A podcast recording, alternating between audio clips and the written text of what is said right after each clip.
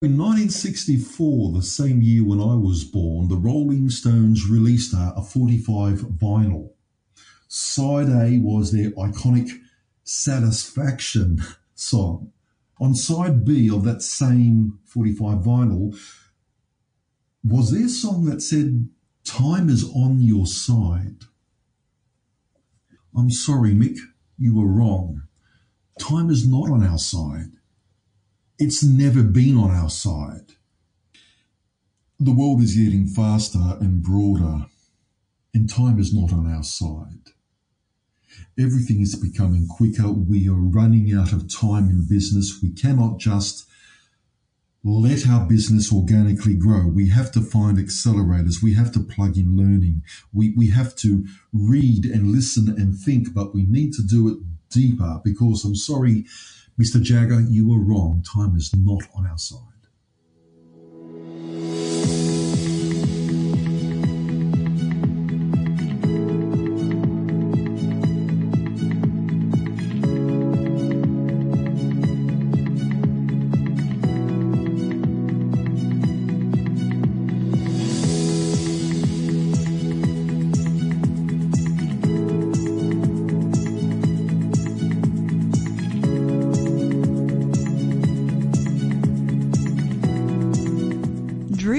Is a straight talking financial advisor who believes that life is not all about money. He's on an epic quest to help small businesses protect and provide for those they love and are responsible for. A big believer on protecting your purpose, Drew believes that when people feel secure, they live bigger lives and lead better businesses. His company, Sapience Financial and Investment, is a certified B Corp, and Drew is a proud brand ambassador for the microfinance charity Opportunity International Australia. Drew is allergic to wasting food, safari suits, and playing life safe. In 2017, he received the Westpac Business of Tomorrow Award. Drew's chapter is titled Your Check's in the Mail and So Is Your Confidence. Courage and confidence never arrive at the same time in business. Drew Browne, it's a pleasure to be chatting with you. For people listening in that haven't been exposed to any of your work before, who are you and what do you do? Tracy, thank you for the opportunity. Uh, my name, for those who don't know, is Drew Browne. My company is called Sapience Financial and Investment Services. And for people who say, hang on, what does the word sapience mean? It actually means wisdom from unusual places. So I work in the financial services space and my specialty is working with family members and families who have businesses primarily to help them protect and provide, you know, to make sure that if something happens in the business, it doesn't then have a negative impact upon the family and vice versa. I suppose you could say I'm the big picture financial advice guy. What was it about the Better Business book that intrigued you? I think the concept of writing uh, a piece for the Better Business book was really interesting because in my work, I see that all businesses and families are made up of stories. Each one is normally succinct. It's a block it's a piece of time captured. And if you don't understand the stories of their lives, of their businesses, you really have no idea on, on where their future is going and how to help them get there better. So stories and the lives of people are a critical part of understanding for what I do. Tell me what is your chapter called and what was the thinking behind it? Uh, my chapter is found on page 230 and it's called Your Check's in the Mail and So Is Your Confidence. And I suppose the tagline is Courage and confidence never arrive at the same time in business. It's your assertion that courage is a learned skill. Why is that so? Absolutely. Look, I've been doing this for 20 years plus, and we won't count the plus. But I've always thought that courage was, in fact, a character trait in the same way that some people are introverts, some people are extroverts, and you're somewhere stuck in the middle with what you genetically got. But I've since changed my view about courage as a trait. It's not. it really is a learnable skill. And I think what I've seen repeatedly over time and time is that courage is the choice that has to come first before you even have a capacity, well before you even have confidence. Courage really is the first pivot point. And I suppose you could say, if you unpack that idea, it's the issue of dealing with doubt, because doubt is something that takes you to the edge of what you know and allows you to look over the edge to what you don't know. And at that point, it's not a thinking issue. It's not a matter of your brain. It's a matter of your heart, where your heart says, that's unknown. Traditionally, that's scary. But the reality is, until we all learn the skill on how to push out into the unknown, you'll never discover not just the new worlds, but you'll never discover the type of person you will become on the other side of that journey. How does one tell the difference between courage and confidence? To tell the difference between courage and confidence actually requires that you listen to your stomach, to your gut, because confidence always arrives late. One of the uh, the analogies I use, uh, and we have Australia Post here, which is our national postal courier, who's not always known for being as fast as they would promise.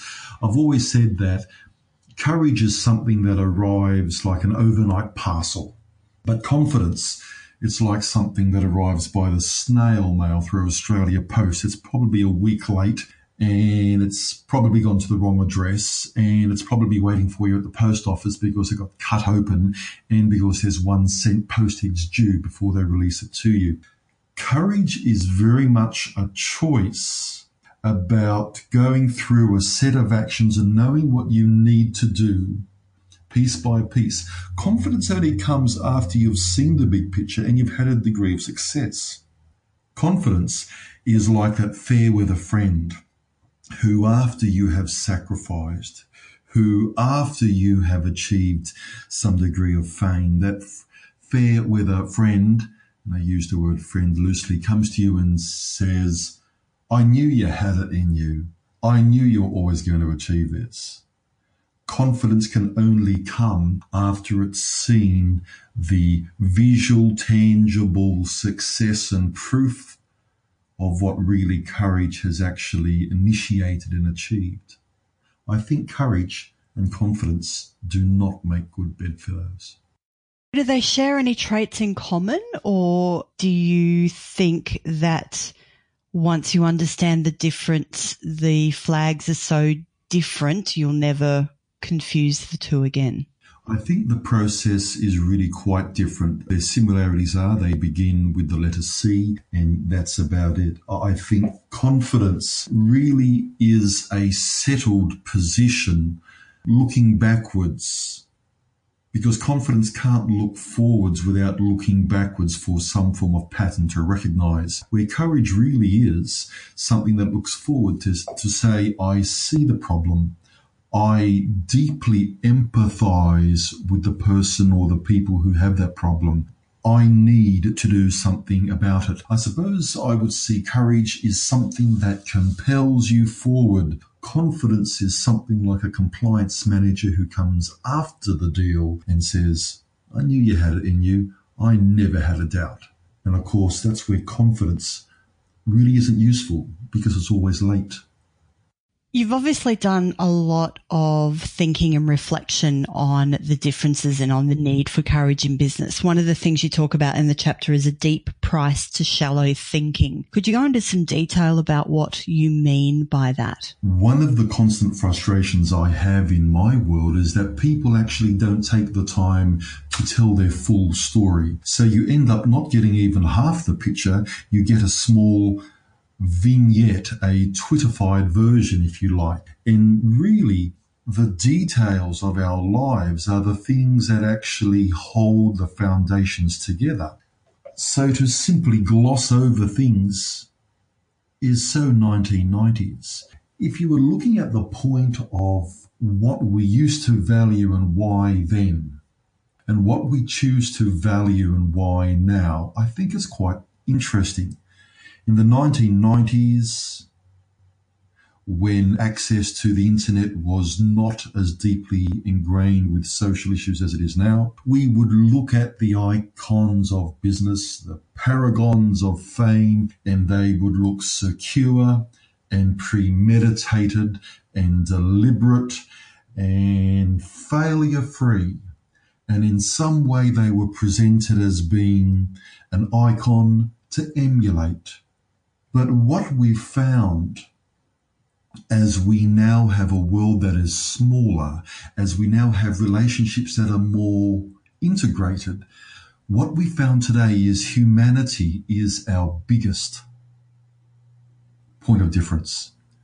Within business, the systems drive the company, but the people drive the systems. It is our humanity and our capacity to actually learn, dump it, learn afresh, dump it, learn afresh again and continue to learn, that is our only real advantage. I think what's happened in the past is that we have admired what we were told to admire with our head. But now, as our hearts have understood the greater connectedness and understood that our only advantage is in our capacity to think through something and to think through it deeper and to empathize with the problem and all the people who hold those problems because it's that deep empathy that is the only thing that allows you to continue to maintain your motivation through failure and failure again until you find the mix, the motivation required to deal with that very raw human emotion is empathy. And empathy is a component of courage.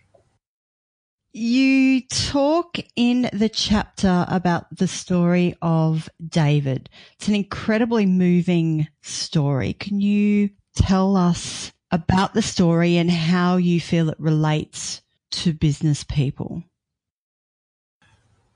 Our lives are composed of the stories that we live in and wonderfully of the stories that we are allowed to share and in the same way, today's consumer looks at the brands around them and says, is that brand worthy to become part of my personal brand?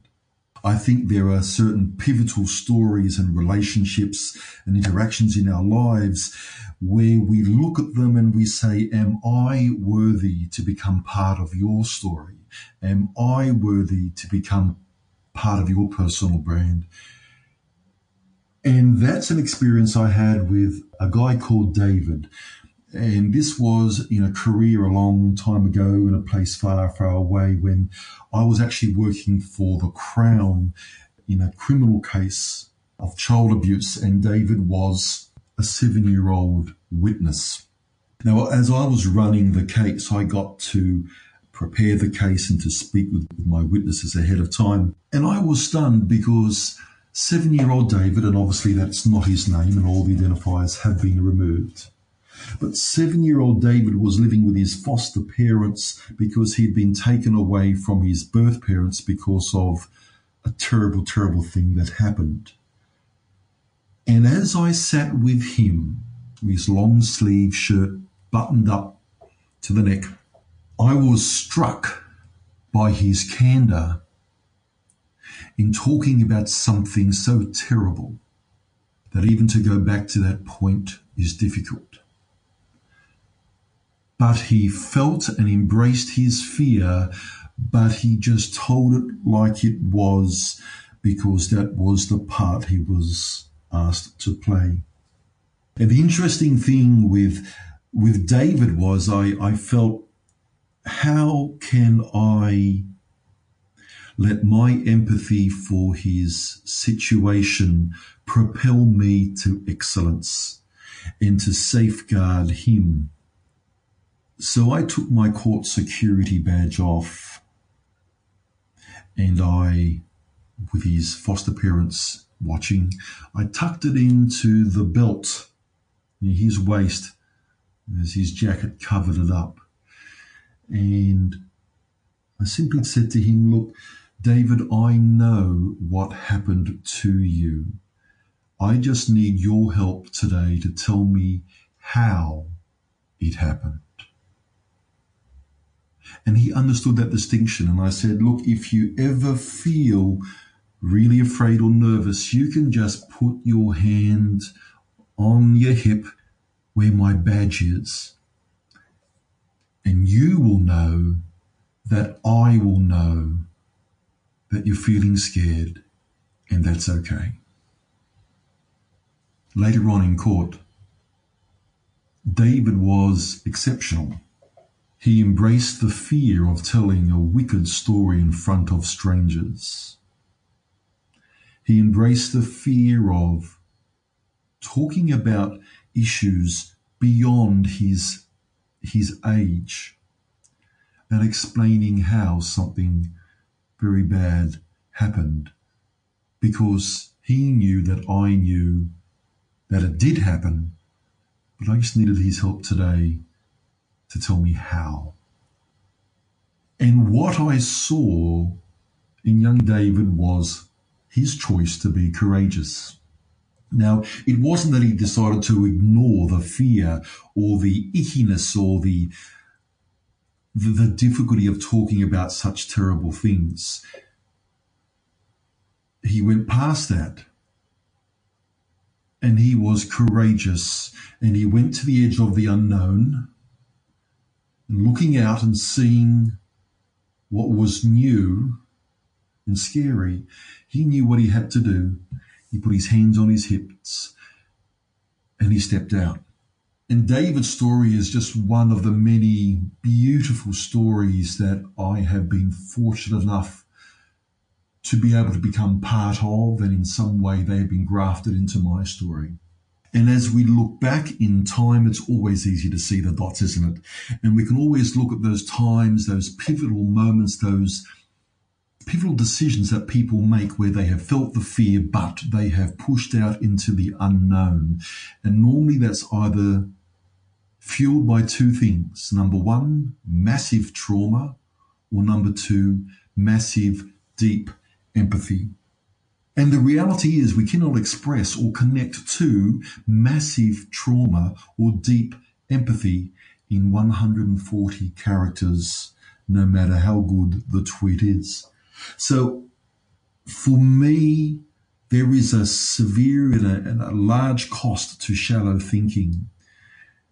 And I think in a world that becomes more busy and more complex, we all look for ways to chill out, veg out, escape, binge watch. Absolutely, I'm so there. But there's a cost to that. And I think sometimes we lose our ability to connect deeply, empathetically with the people who hold problems of which we can exist in business to solve those same problems. But it takes courage. It's a choice and we must make it. You discuss in there a three step sequence. I want to drill down on each of those if we can, because I think they're an interesting take on how people can develop a sense of what what's needed in, in, regards to the courage and things. So the first one you have there is first you have to commit to the action you want to take. What do you mean by that and how does one begin to put that in place? I think there are many ways to achieve what we need to achieve in business, but if you're going to go down the road of learning about courage and making that one of your business steps, there is a process. Uh, and the sequence is critical. If you get it back to front, it doesn't work. Step number one for me is you have to commit to the actions you want to take. Now, we spoke earlier on about the need for a deep empathy and our need to connect and think through deeper to the problems and the people who hold those problems who we are actually needing to connect with. You have to commit to something because it's a mental choice. It's not about feeling that it's right or feeling that this will be exciting or feeling that the time is right. It has to be a mental decision because if you're pushing out into the unknown, you will fail multiple times. You may fail your way to the top, but your ability to fail and fail again and not let it damage your motivation requires a mental commitment. And where confidence requires the existence of success already, a commitment is a choice to push out into the unknown, but it has to be anchored in something other than money. It has to be anchored with empathy because it's our humanity that gives us the edge to push out. Does the commitment need to be a conscious one or can our subconscious lead us down the path that we need to go and have our awareness catch up? Yeah, it's a good question to ask. Is our commitment um, merely mental assent or is it also a heart connection? The interesting thing with neurobiology today is the understanding of the connection of our physical guts with our physical brains and the idea that there's actually a much closer uh, sympathetic interaction between the both. So, in a strange way, initially we might think that a commitment is purely brain led, but I would suggest that a commitment is actually a tag team effort because at some point it is a response, and normally a response to empathy comes from the gut. It comes from the compassion, if you like, and howbeit it's fulfilled through the brain. I think we can unconsciously commit to something, but I think that is unusual because at some point we need to say, I am in.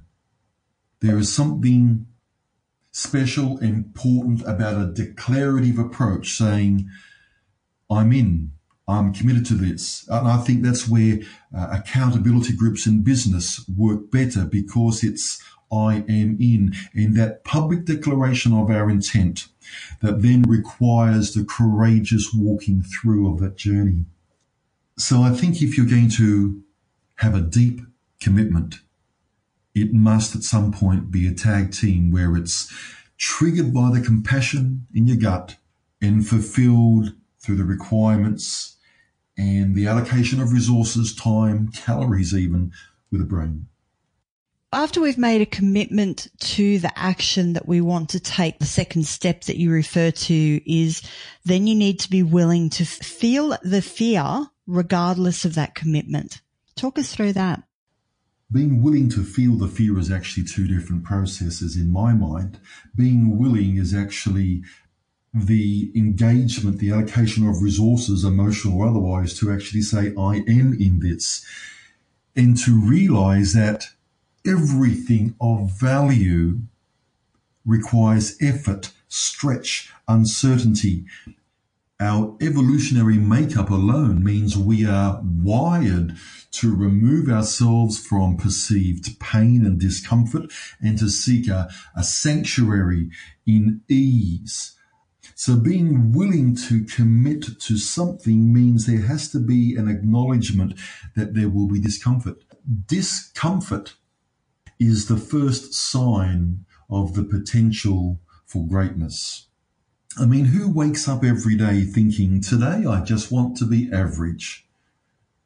Well, hopefully you don't, not for long. But to become anything other than average actually requires a willingness to commit to embracing fear. You must feel the fear. You must embrace the pain. You must recognize that you will be stained by this, but you acknowledge that it's for a greater price. And that's where I talk about the deeper thinking, because there's nothing sadder than to see a business joint venture going forward with a dozen people and it all looks good. And then you see half of them fall off because they thought this will take longer, this will take more resources, this is not what I thought it would be, this is uncomfortable. At some point, I think to be successful in business, you have to be prepared to do what other business people simply are not prepared to do. You need to learn how to have a willing heart to feel the fear and continue through. That is the tax you pay towards awesomeness. The final step in your three step sequence is to decide to be courageous so you can take action. How is that different? What's the nuances between step three and step two? And when do you know that you're at the precipice of the third step? The problem is when you reach the third step is you often don't know you're there. And that's where your motivation has normally pushed you out already into that unknown. And as you look around, as your courage starts to call for a refuel, your brain then kicks in to say, Oh my gosh, what have you done? Where are you now? You're known as what? You're researching this? How can that be? And that is the point when you realize I have decided to be courageous. And you go back to your motivation and you go back to your first principles and you say, I am exactly where I committed to be. And this is the fear I committed to embrace. And I will continue. I think there's a big difference between courage under fire and bravery in an instant. A long time ago, in a career far, far away, I was awarded for a particular task that I decided to undertake. Now, the interesting thing was my task took me a year and a half. It was quite difficult and I had to persist, and I found that very difficult. But those awards that I were receiving were actually also awards for people who were brave under fire in the moment.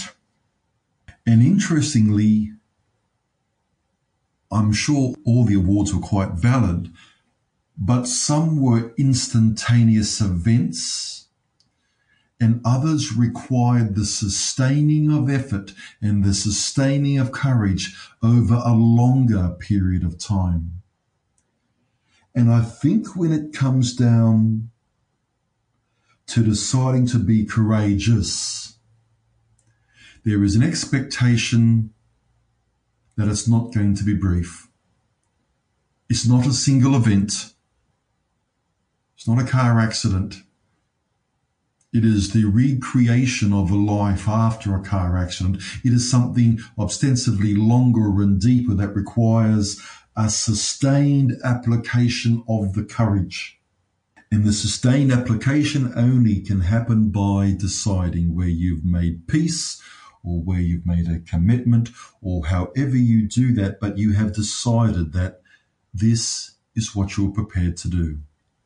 Our time's drawing to a close. The final question I have for you is what's your best thinking? What's the, the single piece of advice that you can leave people with who have read the chapter and and are now thinking that it's time that they step up, that they don the courageous cape.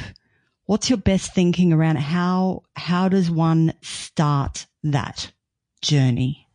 I think the beautiful thing of uh, making adult decisions is that all of a sudden you only realize that you are making them after you've already made the first half a dozen of them. And that is the difference as we transition from a teenager to be an adult. It's not so much a hard line in the sand, it's an attitude you've taken and you suddenly realize I've already stepped out. At that point, I suppose the question is do I return to the safety of, or do I take the second step? the wonderful thing about committing to the action you want to take and, and choosing to feel the fear regardless of what that is and deciding to persist is this. You get to create a product out of the uniqueness of yourself. And my Lord, that is what the market needs. That is what the world needs. Our only differentiating power in business is our humanity, our uniqueness. So my takeaway thoughts for those who've read the chapter is to write this up on your mirror, write this on your wall, put it in your wallet, engrave it on something, do something and let this be a motivation for you. Because when people say, why are you doing this? Why are you bothering? You can say, because you are creating a product out of the uniqueness that is you set yourself on fire and let the world come to watch you burn. I would be reasonably confident after hearing that that you are going to have a number of people wanting to reach out. What's the best way for them to contact you? Best way for me is to connect with me through Facebook at Drew Browne, D R E W B R O W N E. Say hello, share your story, and if my story is worthy enough to be part of the motivation to yours, that's what life really is all about. I always feel like a better human after I've had a conversation with you, Drew Browne. Thank you so much for your time again today. Tracy Sheen, it is an absolute pleasure thinking deeper about the real things that people need to think on and chew on because that's the only way we can accelerate. Time is not on our side, Mr. Jagger. I'm sorry on that point. You were wrong.